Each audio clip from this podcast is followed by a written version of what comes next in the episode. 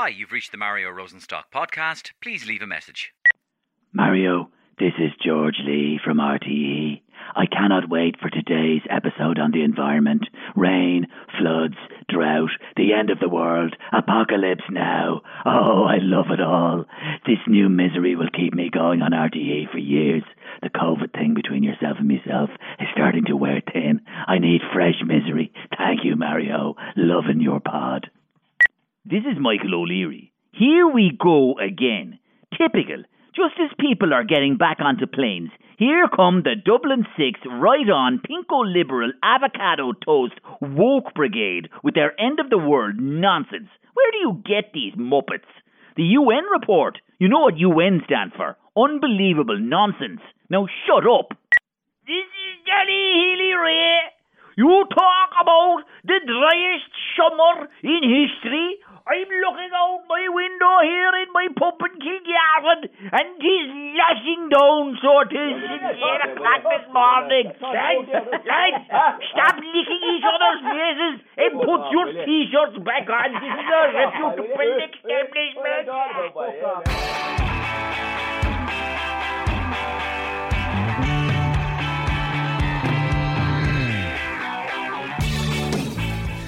Well, as you can hear, we've had a very divisive reaction on the phone lines this week to our special guest, John Gibbons, one of Ireland's most vocal, passionate, and well known environmental campaigners.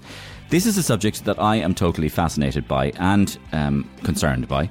And when I need somebody to explain something to me and answer some of the many questions I have, uh, maybe on your behalf about this issue, John is the person I go straight to. As a result, he was a regular guest on the Sunday Roast radio show, and we thought that it was high time he joined me here on the podcast for an in depth chat, considering the week that's in it, of course, with the major new UN report um, highlighting a possible cataclysmic um, eventuality to our planet, an apocalyptic situation on the horizon, uh, unless we do something and act pretty soon, i.e., now. But in our conversation, we didn't just get into some of the big environmental issues and threats we're facing right now. I also wanted to get to know more about John the man. In other words, I've been talking to him for years about the environment, but often you would be fascinated what drives a man um, to um, spend so much of his life uh, uh, pursuing this. Um, who he is, where he's coming from, uh, what drives him, as I said, uh, to be such a passionate and consistent advocate for all things climate related. And we really got into some fascinating areas. You ran a successful business. Still do. Okay. Oh, still do? Yeah, I'm, I'm taking the afternoon off to come chat to you. No, you don't. Yeah. My, oh, oh, you still run the business? I still run the business, Ah. yeah. And, I- and I do my, my climate activism and my environmental journalism on the side. I kid you not. Real environmentalists know that I'm a fraud. I'm, I'm, I've got the imposter syndrome. They know that. You take areas, reclaimed areas like Marino. They're going back to the sea. Uh, you take uh, what we call the island of Howth. The area behind Howth, Sutton, Yeah. is very just above sea level. Ian Howth- Dempsey lives there. Yeah, well, I, He's gone then, is he? yeah, he, well, he'll be coming to work on a boat. But joking apart, uh, Howth will be an island by 2050.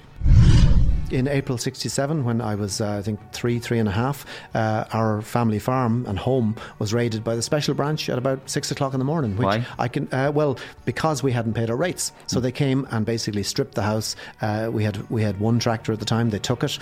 Uh, whatever cattle we had, they took them. So everything was seized. But he was an original environmentalist. Yeah, he was, and, and I think I think he was moved from the environment to tantric sex, as far as I know. So I suppose, uh, well, just wha- Are you whatever. trying to tell me something here? Is this an area you're going? well, you know, it's just a certain amount of uh, yeah, d- deep heat and a little bit of rubbing and Forests. a certain amount of friction and uh, things things getting hotter.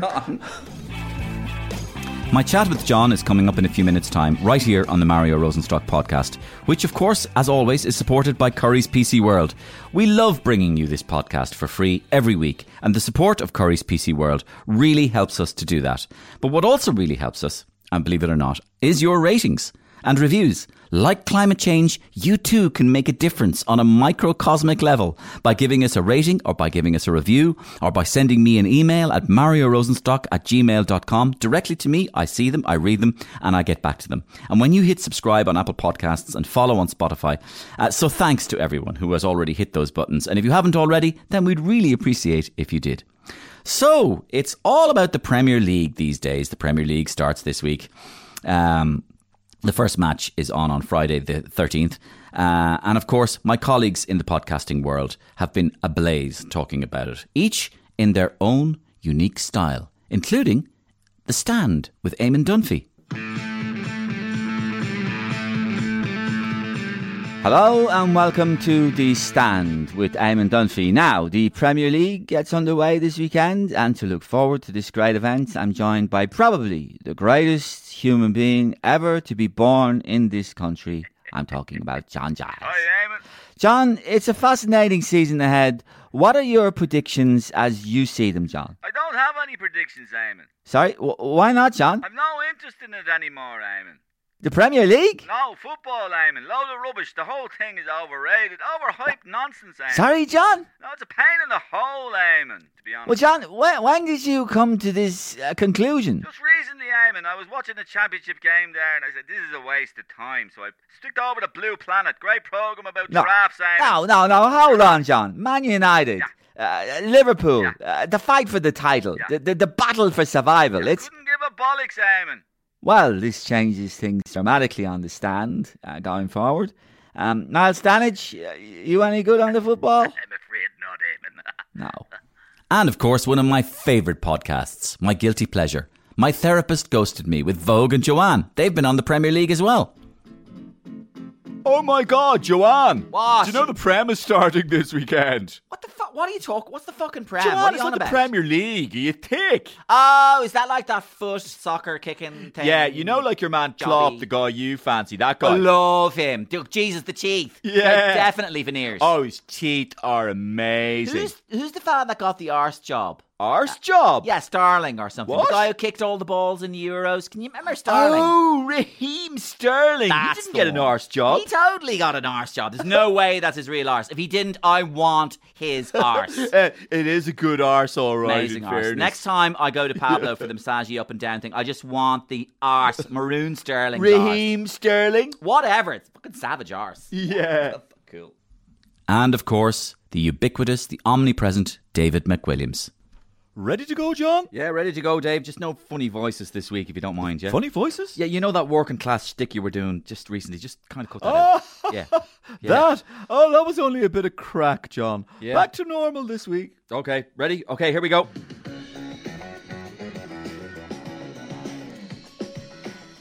Ah, how are you doing, me old flowers, me old Sagosha? David Here. What's going on Which is The Prem is starting this weekend, I hear, and I'm here David. with me old Gable and John. David! How are you doing, me old puck? Dave, will you cut out the stupid accent, will you, for God's sake? You what? Just give the punters what they want. Straight McWilliams, Right. a few dodgy analogies. Just give them what they want. Crapola economics. Right, um, property is like the Premier League. That's better. Man City are at present the landlords. While Leeds United are reluctant tenants with their tenancy unsure. Okay, we're back. Don't forget that we have a brand new sketch for you on every single episode of the Mario Rosenstock podcast. So please hit that subscribe button or on Apple or the follow button on Spotify uh, so that you never miss a sketch. Well, this week saw the publication of a major report from the UN IPCC, which said that climate change is widespread, rapid, intensifying, and caused unequivocally by man. John Gibbons and I recorded this conversation just a few days before the report was released, but everything we talk about hits directly on the things covered in this report, so it is very timely indeed. So here we go. So, John, thanks very much for joining me on um, the Mario Rosenstock podcast. Now, you and I have been talking since about 2018, and um, it's always, uh, you know, things are getting worse and worse and worse. And um, it's great to hook up with you and talk to you again. But one thing I've never talked about is you. And it is, of course, fascinating to find out you're a person who's on the radio and television all the time, and you're writing for the Irish Times, and you're an environmental uh, journalist and commentator. But what what has what has what has motivated you to um, to feel so passionate about this area. I mean, you could have you could have done something else, John. Yeah, f- fair enough, Mario, and delighted to be here. Um, yeah, most people, I think, want desperately want to be right. So I would love to say, you know, as a guest of yours from three years ago, yeah, well, you remember all that stuff I was telling you about Mario? I was right, they were wrong. This is a little unusual. I'm in the in the peculiar position of being the guy who wants to be wrong. I'm constantly looking for somebody to tell me, "No, John, you're, you've overcooked that. You've you've overplayed that. You're wrong." Because I guess what we're dealing with here is is really the heavy end of the of I guess, the situation that we're in. So I get no pleasure in being right. I really do. I get absolutely no pleasure in being right. But I suppose to answer your question, why, why get involved in something like this? I mean, I can give you the short version or the long version. Uh, and I suppose. Well, is it because you look at your children? I mean, you have how many children do you Two have? kids. Is it because you? Is it is it a cliche? Is it because you look at your children and you go, "Oh my God, the world my children are going to inhabit, and I'm going to try and do everything I can in my power to make the world that they grow older in better," or is it? Do you have a deep loving, a deep love of our of our environment? Are you a, in a kind of a, a hippie, dippy kind of way, or are is there something? Is there a fire in your belly about this? Okay, well, first of all, I'm I'm absolutely not a traditional environmentalist. I, I get described as such, but real environmentalists know that I'm a fraud. I'm, I'm I've got the imposter syndrome. They know that. Um, I'm a guy who breezed into this probably around about um, I'd say 17, 18 years ago, and yeah, And what had you been doing? Um, well, prior to that, I was uh, running a business, a publishing business, and a creative business. So I come out of a journalism background, but I found the money was far better being on the management side of things. So basically, I've been an entrepreneur since the early '90s. Uh, run a successful publishing creative business. Uh, uh, we got about 20 staff and so on. So this is the, the, the alter ego to the to the the Cape Climate Crusader. bro, yeah. you ran a successful business. Still do. Okay. Oh, still do. yeah, I'm I'm taking the afternoon off to come chat to you. No, you don't. Yeah, my- oh, oh, you still run the business. I still run the business, Ah. yeah, and I, and I do my, my climate activism and my environmental journalism on the side. I kid you not. Well, well, forgive me for because to all intents and purposes, it would it would seem to me that you spent all your time doing that. I sometimes uh, my my uh, business partner might agree with you that, on Okay. that one, but in fact, no. A lot of the work I do, like last night, you're you're right until one o'clock in the morning, and you do your, your work during the day mostly. But it does impinge, of course, it does. And over time, I guess I've given it more and more time. and so why? Yeah, well, okay, why? Uh, as I said, 17, 18 years ago, yeah, and maybe it is a cliche, but it was around about the time that my, my first uh, kid was born. And I did, I just had that moment of, of kind of thinking, you know, okay, I'm at this age, and by the time she's my age, it'll be mid century. And that was a kind of a real, real kind of, I don't know, coin drop type of Saul of moment. Damascus. Yeah, if you like. But it just occurred to me. And then from there, I, I'd never really thought about the future, to be honest. And as I said, I'm not a traditional environmentalist. I remember laughing at the likes of Sting trying to save the rainforest back in the 80s. I thought it was hilarious. So that was really where I was coming from. A bit of a hard jaw, uh, not, not a natural uh, tree hugger at all. And uh, as I said, I then happened uh, across a book, which was actually written by a nice, boring book, uh, written by a geography professor, which was a kind of an environmental history of the 20th century. So I read that, I put it down and went, oh my God.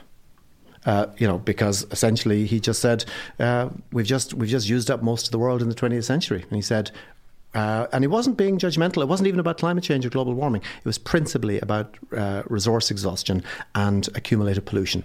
Okay. And I got to the end of it and went, oh my god. How, how can I have got to nearly the age of 40 as I was at that time without understanding these things? I felt like a gobshite. I really felt like a fool. And then my next reaction is, well, no, he's the gobshite. Right. So I went off and read a whole bunch of other books. I went to his references, took out a bunch of them, bought the books, read those. I went, uh oh, I think I'm the gobshite. So I spent, that was from about 2002. So I spent from about 2002 to 2007 obsessively reading.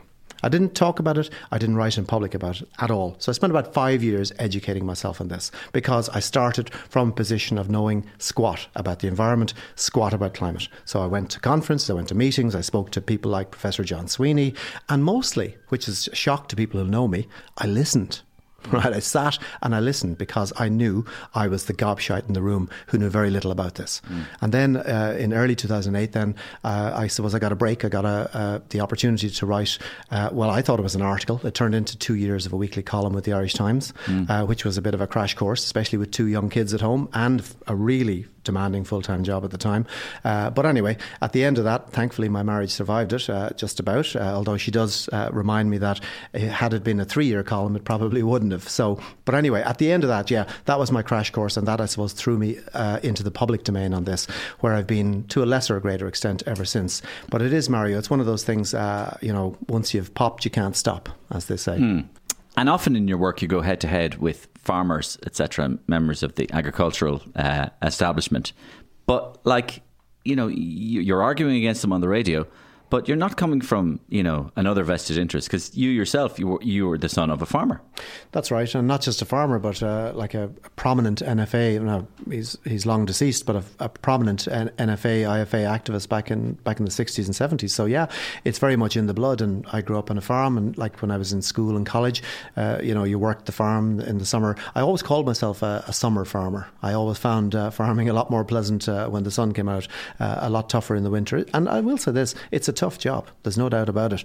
Uh, and uh, so I don't see myself as I certainly don't see myself as as the as the natural enemy of farmers. But I have certainly gone head to head and will continue to go head to head with their representative bodies, who I think uh, have basically sold ordinary farmers down the river. But and you were saying your father was in these. What, was it? This did it was a rate strike. Yeah, this is right. There was basically a large NFA rate strike in 1966, and it culminated in a march. Not not driving their tractors, but they marched on foot from all over Ireland, and they marched all the way to Dublin, and they demanded to see Charlie Haughey, who told them to feck off. Right, and Charlie actually described the IFA at the time as pipsqueaks. He had mm. a great turn of phrase. So anyway, the, the, the, they were not for turning. So nine nine of them were selected to sit on the steps of the Department of Agriculture demanding to be seen. Hmm. So they sat, and Charlie again told them to feck off, and they sat. And they sat for 21 days and 21 nights on the steps of Dáil the NFA, or, the Nine Frozen Arses, as they yeah. were famously recalled. So and my, your dad was one of these? My father was one of those, that's 21 right. days and 21, 21 nights? days and 21 nights. So, Sleeping? Uh, well, they, they had, there was caravans and things around there, but they stayed on site. They never left during all that time. So they were, they were pretty deter- determined uh, about it. And then in April 67, when I was, uh, I think, three, three and a half, uh, our family farm and home was raided by the special branch at about six o'clock in the morning. Which Why? I can uh, well because we hadn't paid our rates, so mm. they came and basically stripped the house. Uh, we had we had one tractor at the time. They took it. Uh, whatever cattle we had, they took them. So everything was seized, and the house was cleared out. And I'll be honest with you, it was a terrifying thing. I remember it distinctly. It's probably my earliest memory. I was absolutely terrified. I remember the phone rang downstairs, and my father went to answer it, and a guard stopped him and picked up the phone, a white phone, and put it down again. Mm. Right. So as a kid, this is to see. This is like I suppose a real a real punch in the face. Uh, and Jack Lynch, the then Prime Minister, or Taoiseach, uh, he he actually threatened to proscribe the NFA. He said they were a threat to the security of the state. And it kind of makes me laugh because these days, of course, the NFA are the state or the IFA, they are the state. That's right. And in, they, they spend their time trying to, to portray uh, NGOs and environmental activists as the ones, uh, the, the shit stirrers. But if you look at your history books, you'll find that that's, that there's a strong history there, both in my family and indeed in that organisation of, uh, shall we say, uh, shaking things up.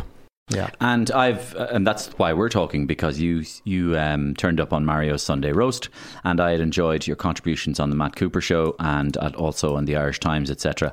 And one of the things I enjoyed about you was um, uh, h- how you were able to use language well, how you were able to string a sentence together, but also how you were able to listen as well. So you are a good listener. Um, but this exhaustive and obsessive uh, reading that you did um, resulted in who you are now and what you do now. And I suppose the next place to go, John, is I mean it's been a torrid summer, and in terms of climate change, and I suppose I haven't caught up with you in ages, but let's put them into a few categories here. How bad are things now on planet Earth? Yeah, um, I guess it's it's been a cruel summer. Uh, the northern hemisphere, uh, we've seen things that basically the science said can't really can't happen. Like what? Uh, well, for example, the the heat dome in the Pacific Northwest is a, a more or less a physical impossibility in in a in a world without. Um, now this is America. This is yeah. The sorry, the Pacific Northwest of America into Canada. Yeah, into right? Canada, right? So, so Canada ex- became yeah. the hottest place on yeah, Earth. on year. Earth for a while. And to take one uh, infamous example, uh, a small town called Lytton in uh, British Columbia. Now it hit 49.6 degrees. Now that was five degrees warmer. Sorry, hotter than any temperature ever recorded in Canada. And the best way I can describe that is it's like you're watching the Olympic 100 metres and some guy runs the 100 metres in six and a half seconds. And you say, well, that's impossible. He must be on steroids. Our climate is on steroids. It is coming off the rails. And it's coming off the rails uh, pretty fast. Now, to be honest, some people say, oh, the scientists didn't tell us, the scientists didn't tell us. Yes, they did we may not have listened, but they have been howling about this stuff for years. I've been going to conferences, I've been reading about it, I've been listening. They have been laying this out very clearly. We're pumping energy into a closed system. Okay. Right? It's like we're putting coal into the furnace, Mario. Yeah, and uh, here's some of the little little uh, scatty notes I took in terms of what's been happening. Right, so the Arctic was up to 35 degrees centigrade. The Arctic Circle. Yeah, absolutely. Now, it's important to realize that the Arctic Circle, the, the, the land up there, and for example, nearly 50% of the land area of Russia, much of which is inside the Arctic Circle in Siberia, is made not of soil as we understand it, permafrost, permafrost, yeah. right? Or as we now call it, used to be permafrost. Yeah. Now, permafrost contains as much trapped methane as there is CO2 in the atmosphere today times a multiple. Hmm. So you don't want your permafrost melting. That's a really important thing to say. Also, of course, uh, an important thing to say also about the Arctic is that it is all kinds of strange things are happening in the Arctic. And just like Vegas, what happens in the Arctic rarely stays in the Arctic. So we know, for example, that the Arctic is currently, we thought it was heating up at twice the rate of the mid latitudes. We now know it's heating at three times the rate of the mid latitudes. Now, the reason for this is some boring stuff, like, for example, the albedo effect. Right, the albedo effect simply means that white surfaces reflect heat. Uh, Dark surfaces absorb heat. If you put your hand on your car on a sunny day and it's a white car, it's stone cold. You put your hand on a black car, it's roasting hot, and it's the same temperature. So, the surface of the Arctic Ocean, which is a very large area of sea ice, reflects heat, vast amounts of heat, back into the atmosphere. As that melts, it exposes dark um, sea seawater underneath. So it goes from bouncing 90% of that heat energy into absorbing. space to absorbing 90%. That switch alone is. Uh, it's reckoned to be worth about 25 years. You remove the Arctic sea, o- sea ice in the summer completely. Yeah. In Premier wor- League terms, it's a six pointer. Uh, yeah. Because instead of you, you, you, when you when Man United play Chelsea or whatever, the winner will lose three points, but the wi- the winner will get three points, but the loser will also lose three points and go further behind. So it's like a six pointer. That's a good way of putting it. And in, if I were to translate it into sort of you know climate terms, um, to lose all our Arctic sea ice in summer jumps us forward in energy terms about 25 years into the future. Yeah. Okay. Yeah. Uh, heat waves in Ireland, of course. Right. P- parts of I was uh, West Virginia. Um, the, this island off West Virginia in America is disappearing slowly. Yeah, Um, that's so right. There's, there's, we're losing islands uh, through. It's a mixture of sea level rise, of course, Yeah. uh, coastal inundation. We've seen Yeah. exactly the same thing in coastal areas all around the world. Yeah. We've seen, for example, the New York subway. Uh, you may have seen videos of people uh, having to get up to their waist in water in the New York subway. Yeah. Uh, there was other videos. I actually tweeted out one of them the other day, taken by a, a person in a subway in. Um, a Chinese railway station, and they and the people in the subway. It was quite surreal. It was like something out of a you know some kind of hammer horror. They're all up to about their chest in water inside a closed subway train, wondering whether the water would continue to rise while their their phones holding up their phones and getting signals out, possibly the last signals they'll ever get out. Now, I believe that those particular folks survived, but many didn't but all over the system. And I think it's really important to say this because I, I keep hearing this thing and said, well, is this incident climate change? Was that incident climate change, right? We're not really going around with a scorecard saying, well, this one is and this one isn't. That basically, the simplest way, Mario, to put this is the underlying climatic conditions of Earth have changed radically, even in the 30 years that we're talking about here. Say, if you go back to 1990, Italia 90, right? Which, by the way, is now closer, 2050 is closer to where we're sitting today than Italia 90, Yeah. right? Now, the climatic conditions on planet Earth in 1990 are significantly and for human terms, irreversibly different to the climatic conditions of 2021. But the climatic conditions of 2021 will be unrecognizable to the climatic conditions of 2050 and 2060 and 2070 in ways that uh, would make your eyes pop and your hair fall out. Okay. Now, we first talked in 2018, right? Yeah. So this is 2021. Have things changed in terms of a tipping point or in terms of exponential, um, exponentially things getting worse since even that time? Yeah. Measurably- really? so, in other words, Measurably, even, Mario. even since 2018, models have changed. They're- so the models are worse now than they would have been in 2018. The thing about models is they don't give you a result; they give you a Yes, range. yes. Okay, so you but can have look- the range changed? yeah. What we're seeing is that the outcomes are falling in the higher ends of the range all over the place, right? We've had this thing about, so well, what about climate sensitivity? What about clouds? What about this? What about the other? But a couple of examples, right? Some of the things that have been saving our bacon over the last 30 years. Let's take the Amazon rainforest, our friend, right? Apart from all the oxygen it produces, the Amazon rainforest has been a massive um, carbon sink. What that means is it draws down hundreds of millions of tons of carbon a year and traps it.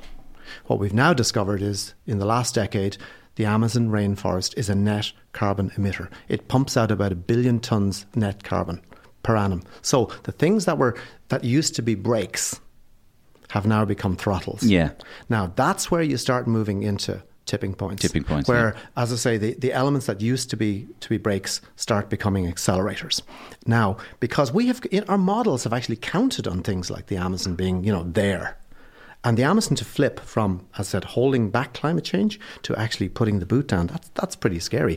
We also know, for example, that the ability of the world's oceans to draw down carbon and heat, at the moment, 93% of all the heat impact of global warming goes into the oceans. 93%. Hmm. So all this atmospheric warming, Mario, that we're dealing with is only about 7% of the heat. The rest is going into the ocean. And what you're getting there is the building up of potential energy. So the oceans are warming. They will continue to warm for a very long time. And the impacts of that, what does it mean? As water warms, it expands. So apart from sea level, like so, that's driving sea level rise, uh, and we're going to. I mean, the oceans are going to continue to heat and expand, uh, and of course, uh, as glaciers melt into them. So this is a, a, combination effect. And again, the ocean at the moment is our friend. It is a brake on climate change. But if the oceans begin to fail to absorb carbon, then the atmosphere is likely to heat up in ways that you just can't imagine. You mentioned 1990 there, right? And Yeah. that's, you know, just 30 years ago. Sure. And that's one of the things that has happened that within our own lifetime lifetimes, even within our own generation, you can remember when weather was different. You can remember when for example, this this one I'm always quoting this one. When insects used to hit the screen when you drive through places in summer, now no insects are hitting the screen. That's right. Um, you know, you could remember a, a certain coldness to the winters and a kind of a mildness to the summers. Yeah. Um, and not this sort of torrential, sort of two, 100 millimeters in two minutes of rain. So, w- with that in mind, and bearing in mind what you said, how bad it is now, I've asked you this before, three years ago. So you might as well give, you might as well update me. How bad could it get soon? Okay. I'm going to give you, instead of giving you my opinion, I'm going to give you some of the science on this. Oh, this is what I want. Yeah, of course. Right. There was a major study published on this in 2020, which got bugger all pickup, by the way, because we were all too busy with COVID. But we, maybe we'll come back to that in a moment. And this study projected that on current trends, areas of the world, about they said that about 19% of the land surface area of the world will be too hot for humans by 2070.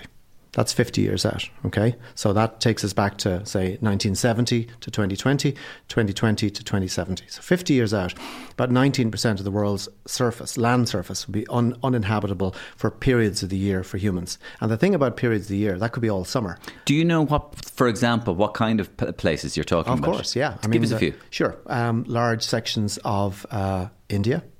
The thing about India is that a lot of people live in India. Yeah. Yeah. Um, sections of South and East Asia, which again is highly densely populated, Mm. uh, right through the Middle East. Now, it doesn't need to be an expert to go what's going to happen to the hundreds of millions of people well, who live the, there The, the figure is 3 billion that live in those places. that will be living in places that will Uninhabitable. be uninhabitable for mammals. oh, gee. Okay. And there's a concept called the wet bulb temperature. Uh, people are used to high temperatures and the figures like, say, 50 degrees or 54 degrees in Death Valley. But a much scarier temperature to think about is what's called a wet bulb temperature. That means if you literally got a, a thermometer, wrapped the base of it in a rag, soaked that rag in water, right, to, to, to minimize the heat. When that thermometer hits 35 degrees centigrade, humans die. It doesn't matter, by the way, if they're sitting in the shade drinking water. Humans die. Basically, mammals die. That's a, that. Now we can withstand high temperatures short term. I've I've been in 50 degrees for a very short uh, period once upon a time. It was horrible, but I, I didn't have to stay out in it for very long and survived. But a wet bulb temperature 35 degrees, humans die we, we just we will f- we will simply die Hmm. in our droves. Okay, you get an experience like that, say across a continent like India, where there's so little air conditioning, Hmm. and you're talking about a, a mass mortality event. And I think Mario, we're going to. We're, we're tipping towards a mass mortality event Yeah. where one of these heat waves, we're going to get unlucky and get a heat wave in the wrong place at the wrong time that is going to kill staggering numbers of people. And you know what's going to happen as a result of that? Nothing. We're going to just go shrug, glad it wasn't, and glad it was them and it wasn't us.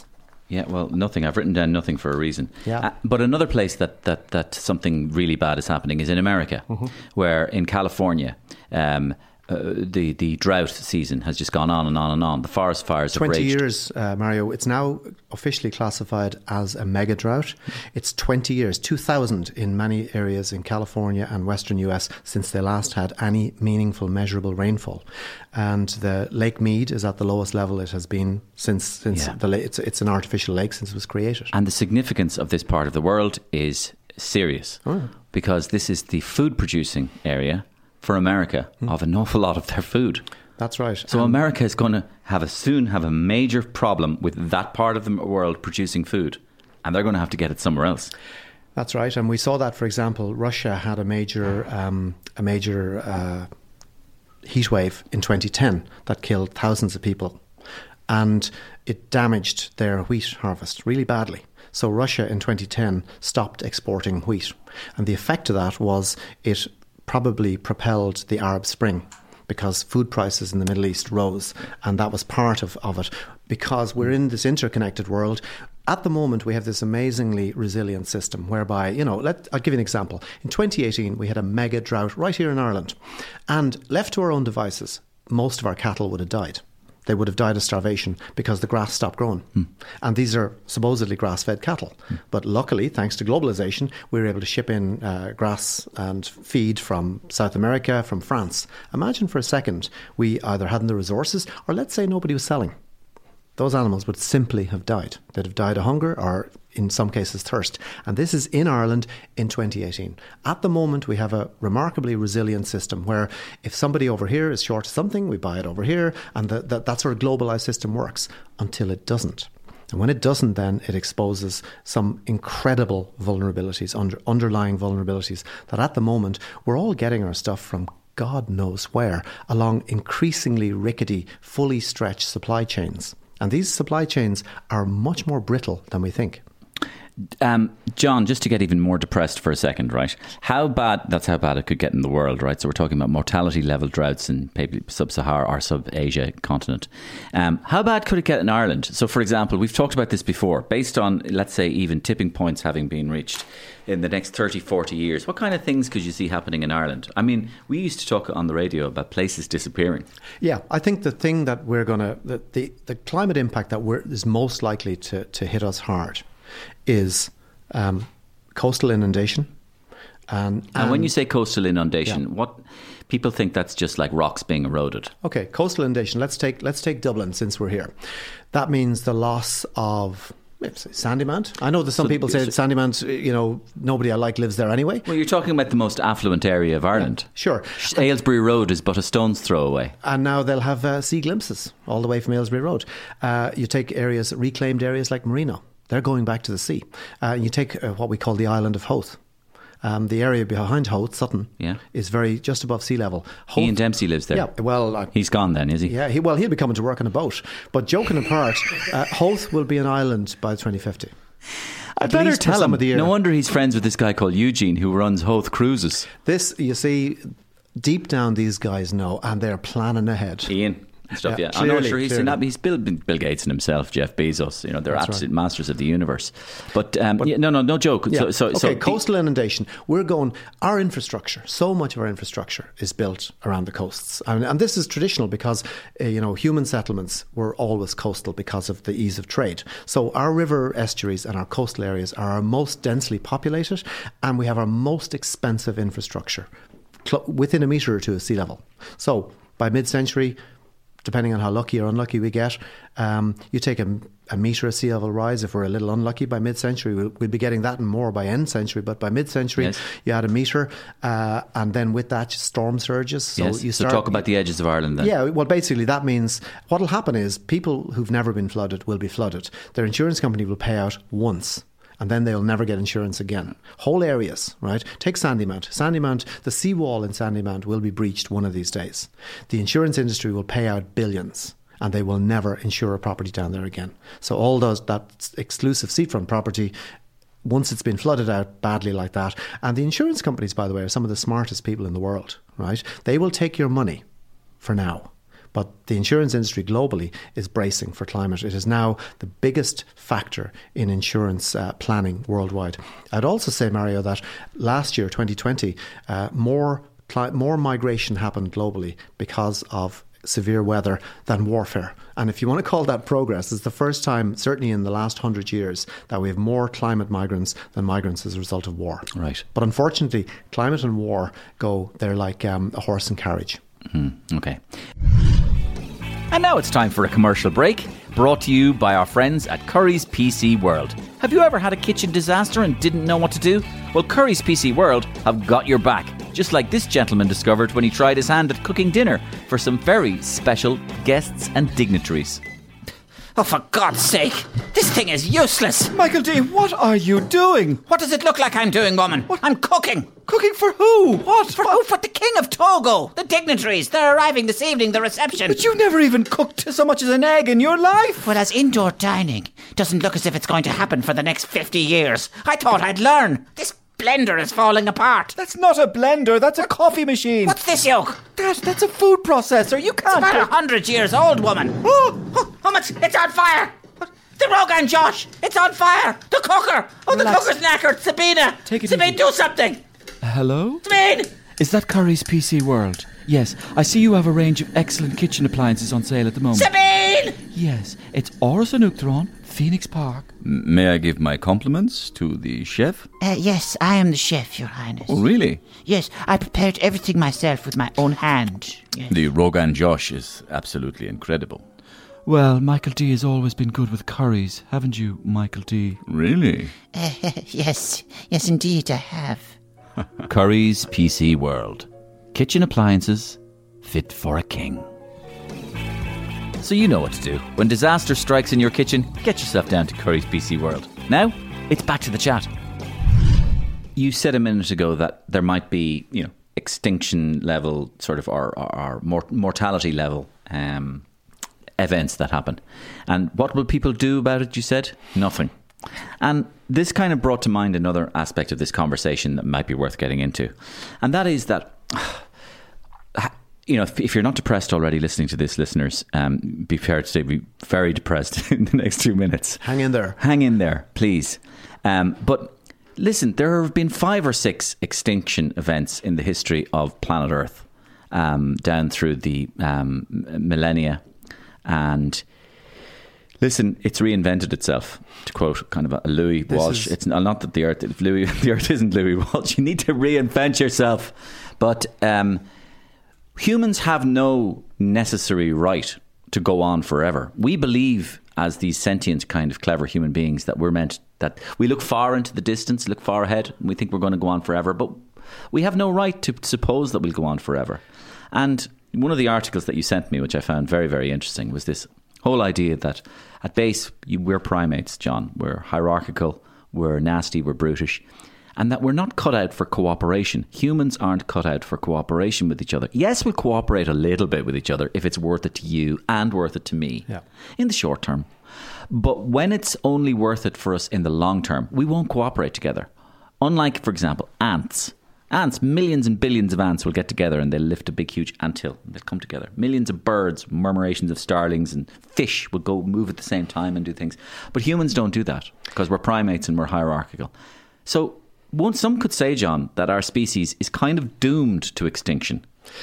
In a, in a sense, Mario, we're all doomed to extinction. Ninety-nine percent of all species that have ever existed have got have already gone extinct. That's just the nature of extinction. Extinction is, is as much a part of life as as life. George Hook is still here, though. Uh, well, I mean, there's some dinosaurs that, that there's no accounting for, but no, I mean, seriously, ex- extin- extinction is a part of life. And this came in, by the way, we only discovered this, the Victorians discovered in the 19th century when they started digging up um, the, the fossilized remains of creatures that had never been seen by humans. And it, the penny suddenly dropped that not only do massive creatures exist, but they can disappear. And that was a kind of an epiphany where we came to realize that existence is is conditional. We don't have a right to be here. Hmm. Now, there is a concept you may have heard called spaceship Earth, and I know we might be talking about Jeff Bezos and friends later on and their spaceships, but there is another concept known as spaceship Earth. And this is the idea that we're this little ball floating through a very hostile space. Everything everything outside 7 or 8 kilometers up there wants to kill you right? Hmm. So the only little corner of the known universe that doesn't want to kill you is right here, where we are. Everything else is hostile. So we're this spaceship guiding through space with this really ultra thin um, atmosphere. Now, if I had a beach ball and I use nail polish to cover the beach ball, I know this is getting a bit weird. on. Right. The thinness of the nail polish coating the beach ball would be the thinness of the atmosphere relative to the size of the Earth. Hmm. That's how staggeringly thin. When you look up at the blue sky, it's only about between 12 and 20 kilometers up there. Hmm. So it's literally like from here to Bray. Hmm. Okay? That's how thin the global atmosphere is. And that is the, the difference between life and death on the planet. And we have dumped our junk hmm. into that tiny little area year after year, decade after decade, for 150, 200 years. Hmm.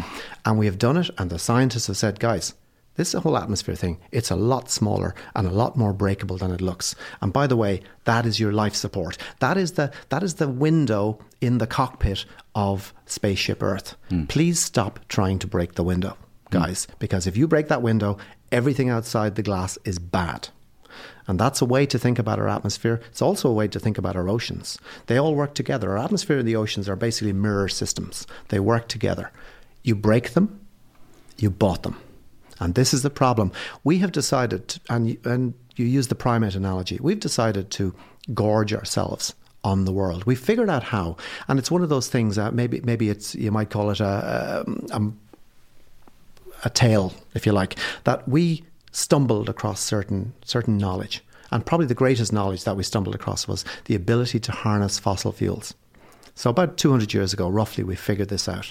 That gave us godlike access to power and energy like no humans have ever done. And uh, to give you a, a quick stat on that, humans used and, and applied more energy in the 20th century than in all the preceding 20 centuries combined.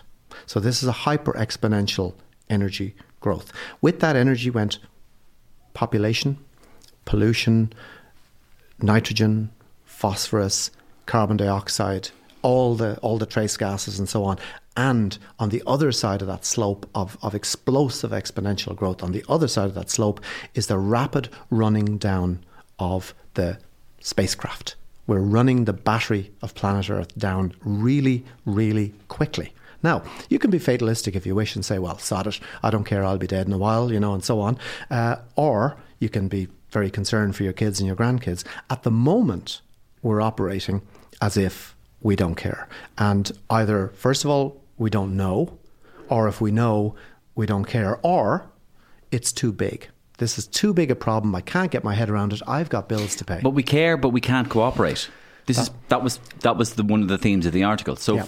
We're not able to cooperate. So like look at that from a you know a microcosmic level, whether we're in a kind of a moral hazard position, whether we're in town or we're at home in our neighbourhoods, going, I'm not doing it if he's not doing it. But then you can macrocosm with that as well. China's not doing it because and you're just going, we're not cooperating. yeah. So so why aren't we cooperating?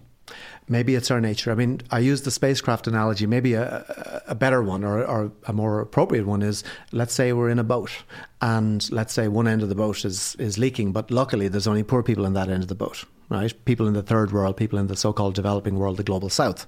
We're up in the rich end of the boat and we're looking at them and we're seeing them up to their necks in climate impacts. And we're going, foo, thank goodness our end of the boat is still dry. Now, take two or three steps back from the boat and you go, no, no, no. Structural integrity of the boat is what matters. And you cannot. People say, "Oh, we'll adjust to this, John. You know, we'll we'll adapt." You don't adapt to living at the bottom of the sea. Hmm. And at the moment, our adaptation plans on climate are the equivalent of planning how to grow gills in the next 20 or 30 years. It's not going to happen. We're not going to adapt to this. We either stop it or it stops us. It's really that that simple, Mario. Okay, so for ages as well, we've been talking about communication and sending out the message. Now, one of the things that happened recently was the um, managing director of, of uh, news in RTE, Jon Williams, sort of uh, did a mea culpa, apologised for that organisation, our public service organisation, not linking weather events with climate change. Bit late, you might think. Yeah, I mean, I think first of all, it was welcome. Got to say that straight off the bat. Uh, now, John kind of did really dig his own hole on this particular one. You know, he, he he created the problem that he eventually had to solve because really through a series of of uh, unfortunate online interventions, uh, and so I suppose, uh, however. The problem here isn't one man or one individual, and you know, and neither is the solution. I mean, what's incredible is how and okay we're now talking about a national broadcaster so we'll stay there just for a minute this is an organization mario with a third of a billion euros in revenues that when i asked them why you know a number of years ago i said why do you not have an environment correspondent? And they still don't. well they did and they don't but this is a number of years back and they said to me john at the moment we can't afford one this is at the time they had 2,000 employees. We can't afford one. So what that said to me is priorities. Okay. More recently, then they, they had a guy. Uh, so the, the post was, was basically left uh, empty from 2010 to thir- 2013. Then they took it back, but they stuck it in with uh, agriculture. Right, they, it was a joint post of environment and agriculture, otherwise known as the poacher and the gamekeeper. Absolutely, yeah. So that was It's basically like you arguing with yourself on the last word, or you know, it's like you arguing with the agriculture, the the, the, the beef guys on yeah, the last word. I mean, word. exactly. So that was never going anywhere. Uh, then that was reformulated to be um, science and environment, uh, one guy. And then, of course, the COVID uh, crisis came along, and RT said, "Well, obviously, we, we can't do environment anymore because we've got a um, we've got a COVID crisis now." I mean, I don't know what all the sports guys were doing during all that time. There wasn't much sports going on. They weren't retrained to do COVID. So instead, the one and only guy in an organisation now with eighteen hundred people was yanked off environment. Now you can't put it down to one person. There should be teams of people doing this, Mario. Now, you take Sky News uh, UK, right? And I'll give them, a, I will give them a plug here. They made a decision earlier this year to put out what's called the daily climate show. It's about 12 to 15 minutes a day, Right. twice a day at prime time. And it is and it's presented by, by, by a senior presenter who then puts all the Sky correspondents through their paces. So the parliamentary guy has to come in and explain, tell us about the legislation, tell us about the climate impacts. What I find stunning in Ireland is that really experienced journalists, far more senior journalists, they almost take pride in knowing nothing about this. And they also say take the political guys, right? They take they view politics as or sorry, they view current affairs as a horse race. So they, you know, you ask them about climate. Say you had one of the the Paul cars in here. They'd say, "Oh yeah, climate's good for the Greens. Yeah, it'll get them a couple of points in the election." Who cares? Hmm. They they actually see it as if it's a Green Party issue. In fact, I got a statement back from RTE for an article I'm writing at the moment, and they went through all this, you know, all the great things we've been doing. And one of them is, "Oh, we've interviewed Green ministers." As if that it's their job. And I find this really head wrecking. Apparently, Fine Gael, Fianna Fáil, Sinn Féin don't think that the protection of life on Earth and the preservation of habitable conditions has anything to do with them. And that wrecks my head. What do you think of change subjects, right? What do you think of? Um, I mean, there's been a lot of uh, publicity recently about Jeff Bezos and Richard Branson and everything, and billionaires going into space and everything. But Bill Gates is now involving himself more centrally in the um, in the climate uh, debate. Uh, wh- what do you think of this development? Well, I think the more billionaires we can get into space, the better. I would I would send the whole lot of them into space. And I say that, you know, partly seriously and, and partly Yeah, I was. Well, I was saying this to Yeah. Patrick. This was something from the reading as well. That like Jeff Bezos and Brett Branson and everything. I mean, they're excellent at demonstrating their engineering prowess and ability to, you know, in an alpha male way to get into space. But none of these billionaires, right, want to kind of come up and show you how they will resurface an Arctic ice sheet. You know, so th- there's no impetus to say this. You know, the, the, the secret to our future is the governments and people like these people um, repurposing these ice sheets using their incredible scientific wherewithal at their disposal to do it. That's right. And also, sovereign governments have been drained of money and resources to deal with, with whether it's child poverty or education or whatever. They've been drained of money because the billionaire set have become so brilliantly effective at siphoning money away from society and into their own pockets. We're back to effectively a 19th century gilded class that is operating at a supranational level. And I mean, the idea that someone like Bill Gates can be some kind of climate warrior, to my mind, is, is ludicrous. The single greatest, sorry, one of the greatest impediments to any progress on climate action is inequality. And you explain to me how the purveyors of inequality can fix inequality mm. without dismantling the system of inequality that they have constructed. Because let's be honest, I don't know how many hours in the in the week Jeff Bezos works, but I can assure you there's people in his factories on the minimum wage or less who work far harder than he does. Yet he extracts the value from their labour. Now, you say, well, tough luck, John, that's capitalism. Now, I'm a capitalist, Mario. I said this at the outset, mm. right? And a happy capitalist. But this isn't capitalism, this is predatory we now have a predatory class, a hyper rich predatory class that are the major contributors to many of our of our environmental and our social ills. I mean, we have predators like, for example, the Koch brothers in America who are spending their money to burn down democracy. And this is what happens when billionaires get too rich. They, they, some of their projects are let's fly to Mars. The other one is let's destroy democracy. Let's uh, launch a, a, war because that's what happens when people get too rich. They get bored. They run out of yachts and houses. So next thing they want to fiddle with democracy. They want to fiddle, fiddle with um, society because this seems to be the, the, the, the buzz they need to get is to be involved. And as I said, Bill Gates, if he wants to make a difference, fine. Well, then divest. He has more money that any human being could spend in a hundred lifetimes. And to, to say that while there's global poverty and unresolved issues and massive inequality, then to, to my mind, uh, I said if billionaires are the are the answer, I shudder to think what the question was. Right. Well, messaging, communication. Um, you mentioned a minute ago you were um, plugging Sky News and the way they, they did a good they've been doing um, good little interstitial pieces on it. Um, but is there a problem with messaging in general? I mean, we've been kind of the same tone really for the last forty years, and that is, and not to not to not to cast any aspersion against you. You speak so brilliantly about it in a doom and gloom way that I love having you on, and and and I kind of think catastrophizing is one way of looking at it. But do you, the idea that when you catastrophize something, people become fatalistic and they go, "Well, there's nothing I can do about it. We're all going to die." Um, kind of it turns people off. Or is there a different way we should be mes- messaging? Is there another way? Uh, is Sky News showing the way? Is that is that a is that a different way? I think it is. I think um, it's so easy to lurch, uh, you know, from uh, this isn't a problem to there's no hope. Okay, yes. I, I still operate in the area between those two positions. I genuinely do. Now, you can call it catastrophizing. I'm going to give you a different analogy, right? Let's just say for a moment that you find a lump, okay? And you go to the doctor, he sends you to the oncologist, and the oncologist sits you down and says, Right, we need to have a conversation. You've got a problem. Now, at that point, what do you want the oncologist to say? Do you want him to bullshit you?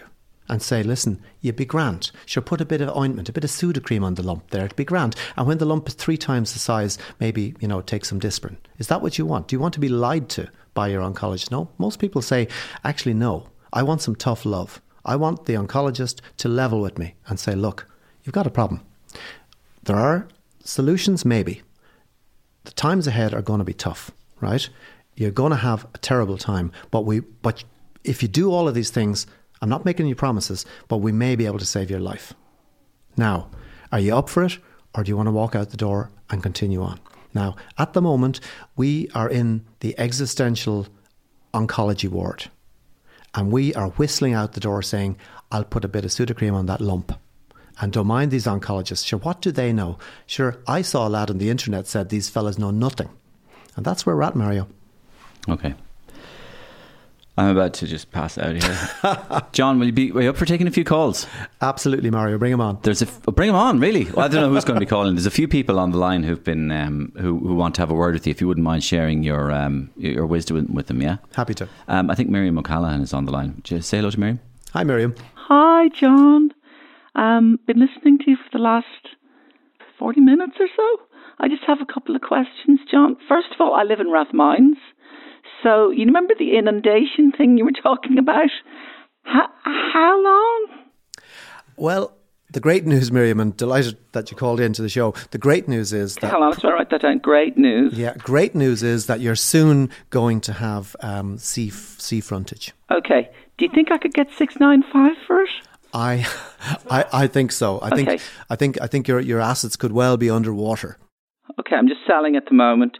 Okay, and the second question is I heard what you said about communication.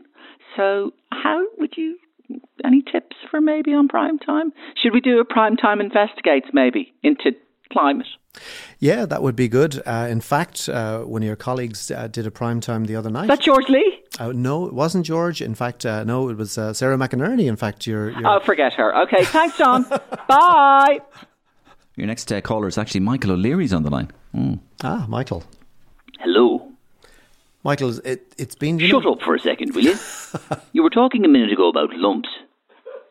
I currently have a lump on my arse. The lump wasn't there before you started talking today, but it's suddenly there. I need Sudocrem. Will you wipe it on the lump on my arse? Well, Michael, I think that probably the best way to treat that lump would be a very solid kick to the said arse. I like it. I like a man who talks dirty. Very few men talk back to me like that. Not even Eddie Wilson does that. right. Did you say something about putting um, limits on my miles? I'm afraid so, Michael. Yeah, I think I think uh, aviation is a wee bit too cheap, and I mean I know there's nothing cheaper than than, than Ryanair, but uh, I, I think it's probably one of those things. Yeah, we're going to have to look at. Did you And- think that was an insult to me? I was actually taking that as a compliment. Thank you. Great. Uh, Jackie Healy, Danny Healy Rae is on the line. Hi, Danny. Hello, John. Can you hear me? Loud and clear. I want to say I've been listening for the last 45 minutes in the car here. I want to say, John, I'm very, very, very sorry for everything I've done. Every, are you there? Still there. Every piece of red meat, every fart, every time I've left the heater on or whatever, I'm sorry, John. It's never too late, Danny. You turn over a new leaf, and you might you might have a chat with the brother as well. I think uh, he needs to get his thinking cap on about this too. John, I'm coming out of the closet. Good man, Danny. Thank you. That's a strange one. Strange one. You, you think you had an impact on him? I think so. It was only a matter of time. I knew it was just a question of finding the right combination of man. words. He's No, a he's there. They're all good men. Shit. Sting is on the line. Sting. Oh no, sorry about that j- jibe uh, about the 1980 Sting. Hi, this is Sting. You really pissed me off, you know that, John? Slagging me off about the rainforest. Well, Sting, I just want you to know everything you do is magic. Shit. Even worse than I thought. Okay, thanks, John. Sting, unusual. I didn't see that happening. No, well, But he was an original environmentalist. Yeah, he was, and, and I think I think he was moved from the environment to tantric sex, as far as I know. So I suppose, uh, well, just wha- Are you whatever. trying to tell me something here? Is this an area you're going Well, you know, I think I think uh, Sudocrem? that there's a certain amount Heat. of uh, yeah, d- deep heat and a little bit of rubbing and Forests. a certain amount of friction and uh, things things getting hotter. It's getting hot in here. Okay, well, listen. I think. Um, thank you so much for, for coming in, John. You're you're um, you've been. I've been talking to you since I started broadcasting the Sunday roast on the radio, and now in the podcast. Great to have you here. Um, I hope uh, people out there will get some value out of this podcast. Um, it's done in good faith, and uh, there is hope. Yeah, I mean, I think every action that we take has an impact for for good and for ill. There's a lot to fight for, there's a lot to lose, but there's also a lot to save. And it's way, way too soon to be thrown in the towel. In fact, if you're new to this, um, this is a really good time to not be thrown in the towel. In fact, this is a time to find out what it is that you can do. And if I were to give you a single thing, it isn't about s- sorting out your, your plastic. It's um, talk to your politicians. They're the ones with their hands on the controls. Mm. Yeah. Uh, make some decisions like That's that. That's probably the best thing you could do. Oh, it is. Yeah. I mean, we're often gulled into believing that this is all about personal behaviour. And I, I'm reminded that the folks who invented the personal carbon footprint were uh, British Petroleum. They pushed a lot of money behind that idea because they wanted to distract attention from corporations and, and the politicians that they fund, dump it onto you and me, Mario, make you feel bad. Because feeling bad about climate is a great way of shutting down. Because you say, oh, that guy makes me feel bad. And because of that, feck him, I'm going to shut down, right? I'm not going to do anything. Just to, you know, stuff that guy, I'm not going to do anything. They want you to feel bad and to shut down. The answer to it is, I'm not selling optimism. What I'm selling is stoicism. We're in that oncology ward that I described. This isn't a time for it isn't a time for despair. But it isn't a time for foolish optimism. It's a time to get serious, to look this in the eye and say, we're grown ups.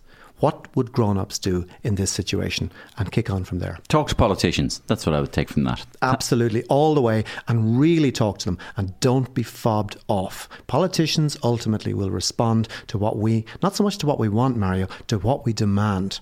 And also, talk to your radio station, talk to your talk to your broadcaster. Uh, drop Jon Williams a letter. If he's doing a great job, tell him so. If he's not, tell him that too. Fair enough. John Gibbons, thank you so much. Pleasure, Mario.